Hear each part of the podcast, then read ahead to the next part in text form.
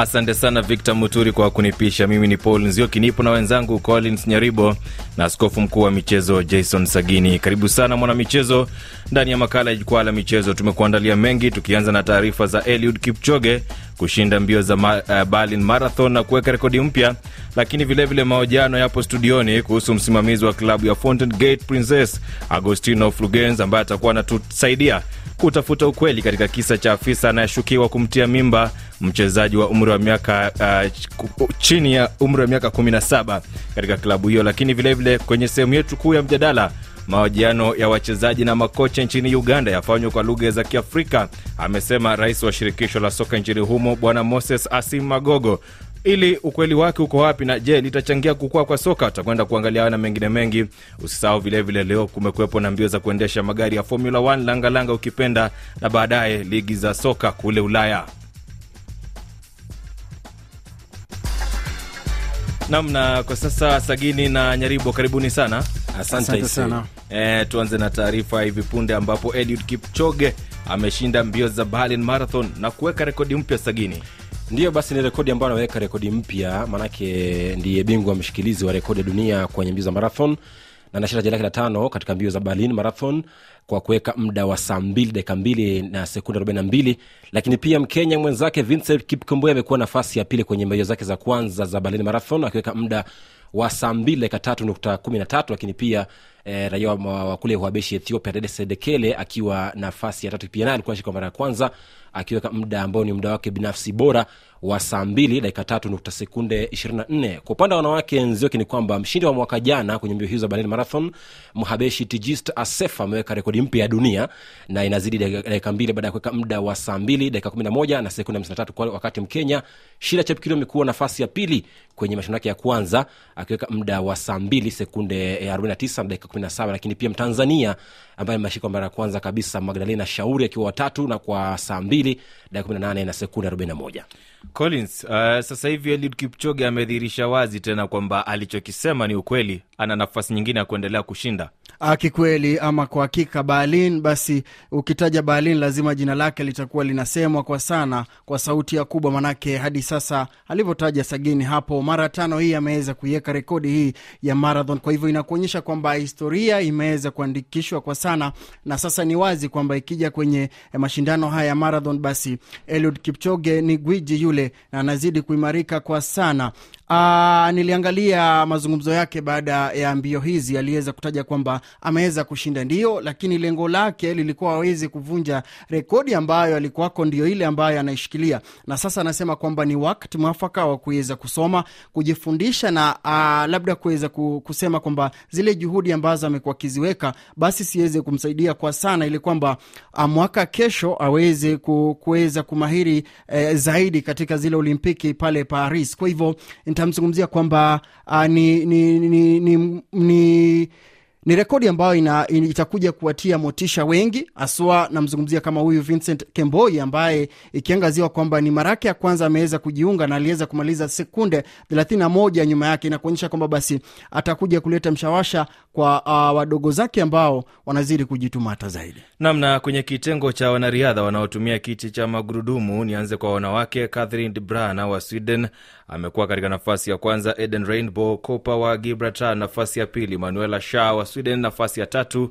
Suzana Scaroni wa Marekani nafasi ya nne, na kwa upande wa wanaume Marcel Hag wa Sweden nafasi ya kwanza, Daniel Romanshak wa Marekani nafasi ya pili, David Weya wa Gibraltar nafasi ya tatu na Tomoki Sunzuki wa Japan akikamata nafasi ya nne. Tunatoka huko sasa, tuangazie kinachoendelea katika ligi zetu hapa Afrika Mashariki. Sagini, Kenya na Burundi kukoje? Kumekuwa na mechi tano kule kenya ambapo leo homeboys imetoka sara moja moja na goromahia katika nyumbani wa kule buhung kule bungoma wakati kcb sara bilabila na bandari lakini moranga seal imepigwa mechi yake ya pili mfululizo na post rangers moja bila wakati stars imeilaza nzoya shuga mbili kwa moja nayo ulinzi ushindi wa kwanza wa msimu baada ya kuilaza sofapaka moja bila lakini kule burundi mechi mbili bwamuru sara moja moja na moso shuga lakini tiger Noir imetoka kupigwa na flambeau du sant goli moja kwa bila Nam, nichungulie kule Uganda, kumekuwepo na mechi moja Maroons ikipata sare ya moja moja dhidi ya Villa, lakini pia kule DRC eh, mechi dhidi ya Simba na Saint Eloi Lupopo inaendelea na Renaissance na AS. Renaissance wanaongoza goli moja sifuri. Eh, TP Mazembe wamepata ushindi wa magoli manne kwa sifuri dhidi ya US Panda, lakini vilevile vile mechi ya Mazembe eh, na Shinkuku iliahirishwa. Tuondoke huko sasa, tutakuwa tunaingia katika kombe la dunia la raga. Kombe la dunia la mchezo wa raga Ufaransa mwaka 2023. Mechi za leo Scotland uh, dhidi ya Tonga, Wales dhidi ya Australia. Sagini, Afrika Kusini imepoteza hapo jana. ilitarajiwa manake ireland nafasi ya pili ulimwenguni wakati south africa nafasi ya kwanza ulimwenguni tulisema kwamba labda wanazoea na wametumia sana nguvu na kasi ya juu south africa katika mbio zao katika mchezo waliocheza mwisho wakipiga romania 76 kwa bila. Lakini kwa hiyo tunaangalia kwamba kidogo walizidiwa maarifa kiakili na taifa la ireland na kwamba ireland wao walikuwa tumia sana zile scrums kuangalia waliozidi nguvu kwenye zile scrums na pia wakiwalazimisha kuweza kufanya makosa mengi kwenye zile turnovers ambazo zilipelekea pia kupata penalti nyingi kwa timu ya taifa ya Ireland.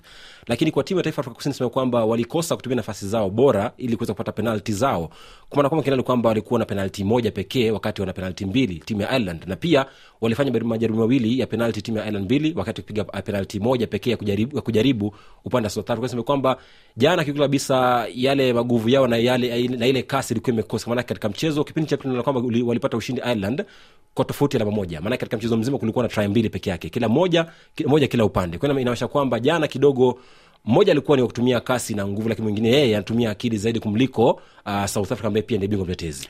Na ndo kweli anayotaja ni tulitarajia kwamba kuweza kuyaona vile na nafurahia kwa sana manake ireland waliweza ku uh, waliweza kumahiri na kutamba na kwa kutumia akili anavyotaja na ule ujuzi. Na kikubwa zaidi kile ambacho niliweza kushangazwa nacho ni kwamba ama kwa hakika sasa tunavyosema hawa ireland wameweza kuorodheshwa kama mabingwa ambao wanatarajiwa kuweza kutoa kombe hili. Kikweli mashabiki waliweza kusimama nao tisti na ukiangalia kwamba vile ambavyo walikuwa wamesimama nyuma yao inakuonyesha kwamba kweli huyu ni bingwa ambaye tunaweza kumtarajia kwa sana lakini yote tisa kumi ni kwamba twajua vizuri tena sana kwamba wanapofika katika muondoano basi mara nyingi huwa wanachemsha. Sasa tujui mara hii je wataweza kuonyesha kitu tofauti na kile ambacho tumeweza kukizoea? Ukitaja Ireland kwamba wanachemsha katika hatua mtoano kwamba mara mingi wamekuwa wakifika katika hatua robo fainali milikondo iliyopita kama miwili hivi na kutolewa hapo kwenye hatua ya robo fainali kwa nafikiri mwaka huu nafikiri timu ambayo pekee inaweza kuipa upinzani ireland kama si ufaransa basi ni uingereza ambao pia wamekuwa na mchezo mzuri sana katika makala haya lakini ukizungumzia Ireland mara wana uwezo mkubwa wa kutumia zile breakdowns na zile scrums ambao wana maguvu sana kuliko wenzao. Nafikiri hapo ndio ambapo wana nguvu ya kutisha na ya zaidi ya maradufu kwa timu ya Ireland, manake pia wanafukuzia. Ukizungumzia New Zealand kwa upande wa pili, nafikiri kwamba New Zealand kando na Ufaransa ambao nyumbani mm-hmm. na England ambao pia nao wamekuwa kidogo wanaonyesha kwamba wana uwezo mkubwa wa kuweza kwenye utajiri, kwamba Ireland wao nafasi yao pia ipo lakini usahau kwamba kuna ufaransa na kuna taifa la new zealand pia kuna taifa la uingereza. New zealand nao ambao wana kidogo ile nitasema experience na uzoefu wa karibu sana na ikifika basi kwa hatua kama hizi basi huenda vilevile wakaweza kufanya vizuri. Wakumbuke tu hata argentina walipoteza dhidi ya saudi arabia na wakashinda. Hao ni afrika kusini kwa hivyo bado tuna matumaini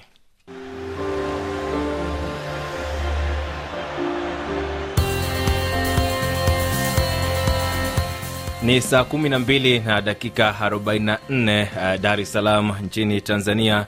Na sasa tunatoa huko ambapo tuna mahojiano na msimamizi wa klabu ya fountain gate princess agostino frugens tukitafuta ukweli katika kisa cha afisa anayeshukiwa kumtia mimba mchezaji wa umri wa miaka 17 je kisa cha afisa huyu ni cha kweli na ukweli ni hupi sasa hivi kwenye laini ya simu tunaungana naye msimamizi wa timu hiyo bwana agostino frugens karibu sana nikiuliza swali la kwanza ukweli wa kisa hiki ni upi na hatua mlizochukua kufikia sasa Hatua ya kwanza ambayo tumeichukua kwa kuzaniwa tu, kwa sababu Fountain Gate Academy inaongozwa na sera ambayo mchezaji hatakiwi kuwa na mahusiano na kiongozi yoyote, na kiongozi pia hatakiwi kuwa na mahusiano kwa maana ya kimapenzi na mchezaji. Sisi tulichokifanya ni kufata zile kanuni, sera ambazo zinatuongoza kama taasisi, kumwita yule mtu ambaye anakuwa suspected, tumemwandikia barua hajieleze, akaandika barua kwa madai akakana, na sisi vilevile pia, kwa sababu tunaamini hili swala linahitaji uchunguzi tukamsimamisha. Je, nini kitakachofuata sasa baada ya kusimamishwa kazi? Hili swala liko chini ya TFF pamoja na shirikisho la Kenya. Kwa hiyo maana yake hao ndo kuna miongozo na kuna taratibu ambazo zinaendelea kwa sasa, ikiwemo masuala ya uchunguzi na kadhalika. Sisi kama taasisi tutakuwa wa kwanza kwa ajili ya kuleta kiano na kuhakikisha kwamba hili swala linafanyiwa uchunguzi na kila kitu kinajulikana.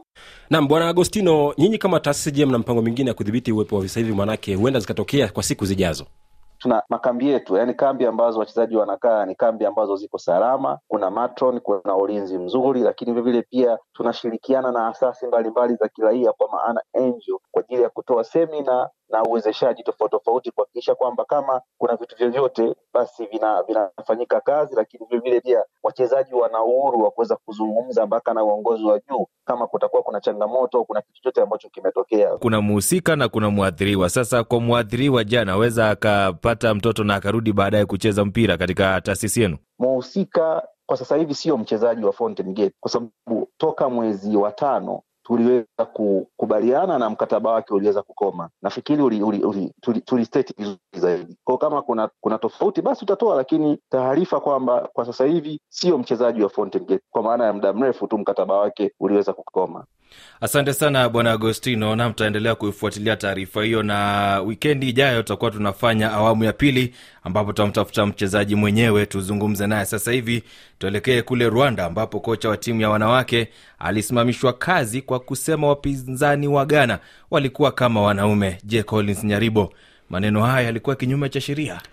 Kikweli Grace uh, nyina mtu huyu, nikijaribu kuangalia hadhi yake uh, na, na vile ambavyo aliweza kuyatumia maneno, nasema kwamba alipwatuka tu kunradhi kwa kukosa kutumia uh, kukosa lile jina swala la kuweza kulitaja hivyo. Nahisi kwamba kwa viwango vyake na kuweza ku, kuweza kutamka, basi nafikiri hakuweza kufanya vizuri hata zaidi, maanake huo ni utovu wa nidhamu kama vile ambavyo nitataja, na labda tu kuna maneno mengine zaidi ambayo angeweza kutumia Sagini. Eh, nikiangalia usemi wa shirikisho la soka nchini Rwanda, FERWAFA, mm. wanasema kwamba tunawakumbusha wanachama wote kuwa waache tabia kama hizi na matamshi ambayo yaambatani na ukweli.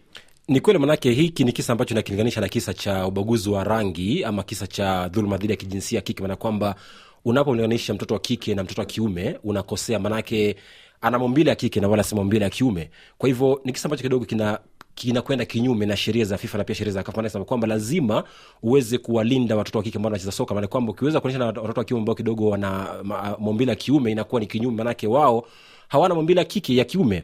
Lakini kisa hicho nasema kwamba hakiruhusiwi hata katika e, kazi yote ile nje ya soka wala, si mchezo peke yake manake pia nje ya soka pia kisa kama hicho kidogo kinakwenda nje na kinakwenda kinyume na sheria na itikadi za shirikisho la kaf na pia shirikisho la soka duniani fifa. Namna um, kocha huyu ni mchezaji wa zamani ambaye alikuwa kocha wa kwanza wa kike wa soka nchini rwanda mwaka 214 na alisimamishwa kazi kama kocha mkuu wa as kigali mwaka 217 kufuatia madai ya unyanyasaji wa kijinsia dhidi ya wachezaji wake wa timu hiyo lakini aliwapeleka mahakamani na kuachishwa kazi akisema ameachishwa kazi eh, kimakosa na baadaye aliteuliwa kuwa kocha mkuu wa timu ya taifa ya wanawake.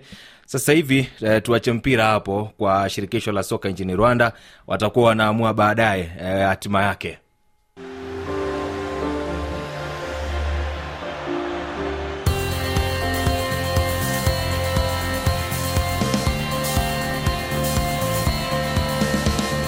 makala hewani ni jukwaa la michezo. Ukiwa maeneo ya iringa unatusikiliza kupitia nuru redio 93.5 maeneo ya njombe na makambako ni icfm redio radio 99.5 kwa maeneo ya kigoma kikora radio 98.9 maeneo ya micheweni pemba na zanzibar unaweza ukaipokea rfi kiswahili kupitia micheweni Redio 97.4 sasa hivi tunatua katika sehemu yetu ya mjadala ambapo tunatua kule uganda. Mahojiano ya wachezaji na makocha yafanywa kwa lugha za kiafrika. Wacha tumsikie kwanza rais wa shirikisho la soka nchini humo fufa moses asimagogo akizungumzia hili.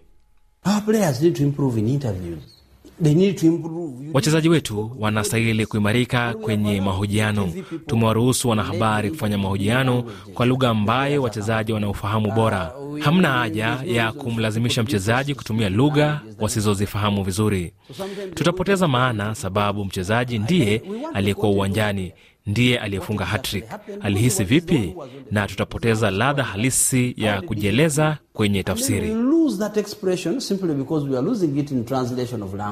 Sababu zake ni za kweli maana kwamba tunapoteza ile maana na dhana halisia ya jinsi mchezo ulivyokuwa- manake yeye ndiye alikuwa uwanjani vile mchezaji lakini kwamba unapozingatia katika soka nzioki kuna watu wawili ambao wanahusika. Kuna mhusika kwanza ambaye ni mchezaji na kocha na pia kuna mhusika wa ambaye ni shabiki nyumbani. Maanake yeye pia ile audience inatarajia kujua kupitisha ujumbe kupitia lugha fulani.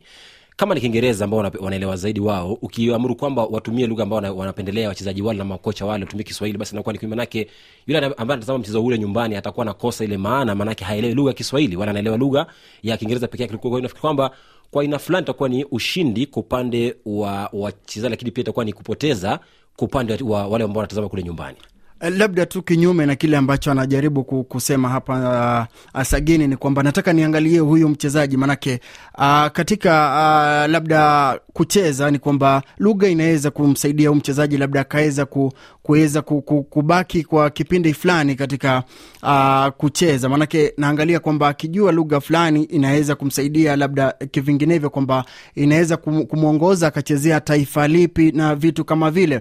Tumeweza tumeshayaona haya kwamba unapata mchezaji mmoja anaondoka taifa fulani anakwenda taifa lingine.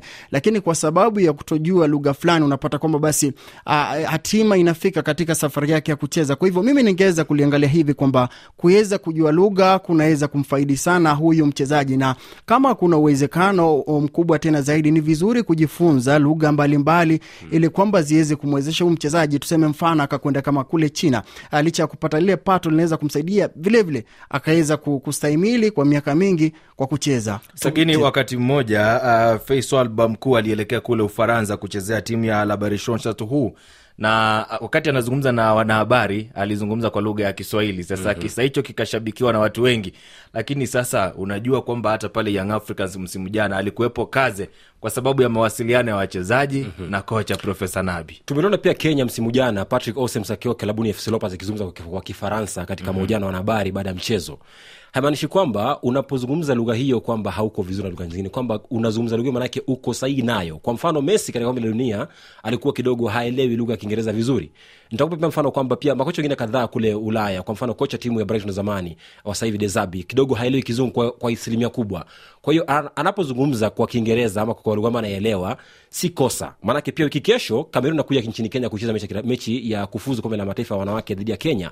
Kocha wake hajui kiingereza anajua kifaransa. Kwa hiyo anapokwenda katika chumba cha habari atazungumza tumia lugha kifaransa lakini itafanyiwa nini? Tafsiri ya moja kwa moja ili kuweza kueleweka na wanahabari. Kwa hiyo kutumia lugha ambayo unajielewa mwenyewe nafikiri si kosa. Manake hiyo ndio ambayo inaweza kutumika ili kujieleza na kutoa maana ambayo inaeleweka. Manake ni uhalisia na ile ladha ambayo inastahili kutolewa kwa yale maelezo ambayo anatolewa kama mchezaji ama- ama kama kocha Naam, wacha tufungie hapo mjadala sasa hivi. Pawa Kalunga wa ni shabiki wetu, nikichungulia ukurasa wetu RFI Kiswahili kwenye Facebook, anasema tupo pamoja, pamoja na Bashekere Musa anasema na tupata vema RFI Kiswahili. Sasa hivi nikiangalia kinachoendelea katika ligi za kule Ulaya, nianze na England. Arsenal mbili mbili dhidi ya Tottenham Hotspur, Brighton tatu moja dhidi ya Bournemouth. Chelsea imeshindwa goli moja sifuri na Aston Villa.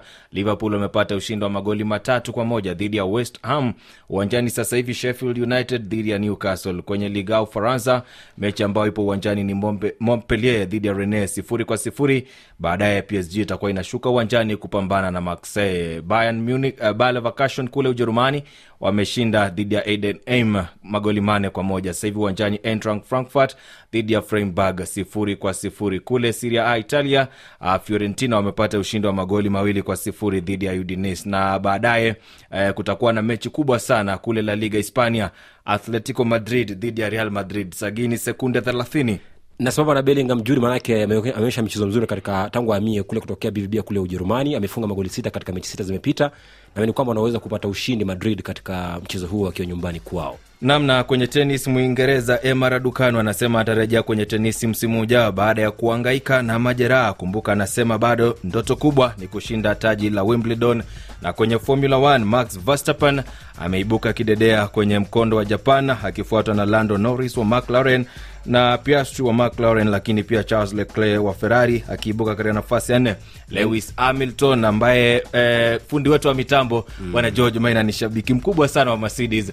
Eh, mahangaiko yanaendelea, amemaliza katika nafasi ya tano. na ina maana kwamba sasa hivi ni kwamba amenyakua ubingwa wa timu eh, timu ya red bull eh, kutokea red bull yake verstappen wakiwa na alama 623 baada ya kumaliza na kupata ushindi mara 15 na kumaliza jukwani mara 23 wakati timu yake mwenzangu maina fundi mitambo mercedes wamekosa kumaliza jukwani na kushinda mbio hata moja msimu huu Nam, sisi tunakamilisha hapo. Mimi ni Paul Nzioki, nimekuwa na wenzangu Collins Nyaribo na Jason Sagini. Sasa hivi tunampisha Victor Muturi kukamilisha matangazo kwa siku ya leo. Ni hayo tu kwa sasa, toka jukwaa la michezo. Kwa heri.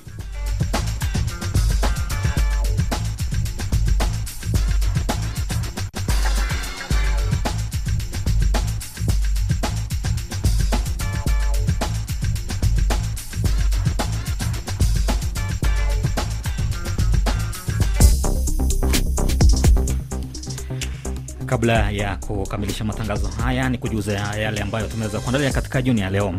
Idadi ya watu waliofariki nchini Somalia kufuatia shambulio la kujitolea mwanga yaongezeka. Nigeria yapiga marufuku ndege za Ufaransa kwenye anga yake, na hatimaye raia wanaoishi jimbo la Nagorno Karabakh nchini Azerbaijan wanaishi kwa wasiwasi, huku wengine wakikimbia nchi ya Armenia.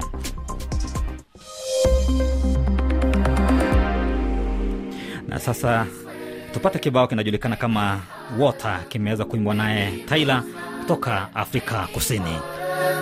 Make me sweat, make me hotter, make me lose my breath, make me water. Normally, I could keep my cool, but tonight I'm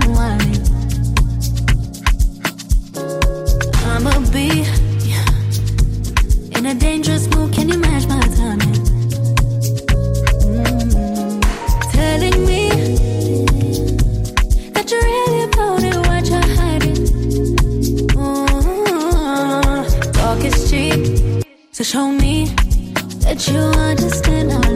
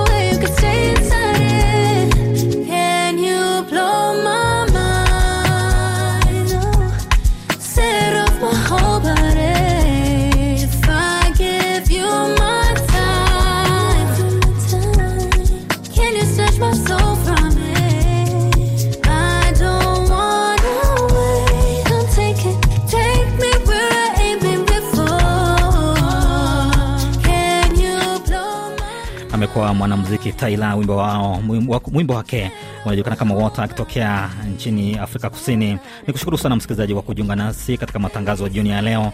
Nimshukuru pia nahodha wa matangazo haya Victor Buso, mtangazaji mwenza Georgia Jowi, fundi wa mitambo George Maina. Tukutane tena hiyo kesho wa sana wakati wa saa moja na nusu Afrika Mashariki. Naitwa Victor Muturi, nikikurejesha moja kwa moja hadi nchini Paris kwenye matangazo mengine kwa lugha ya Kifaransa. Kwa heri.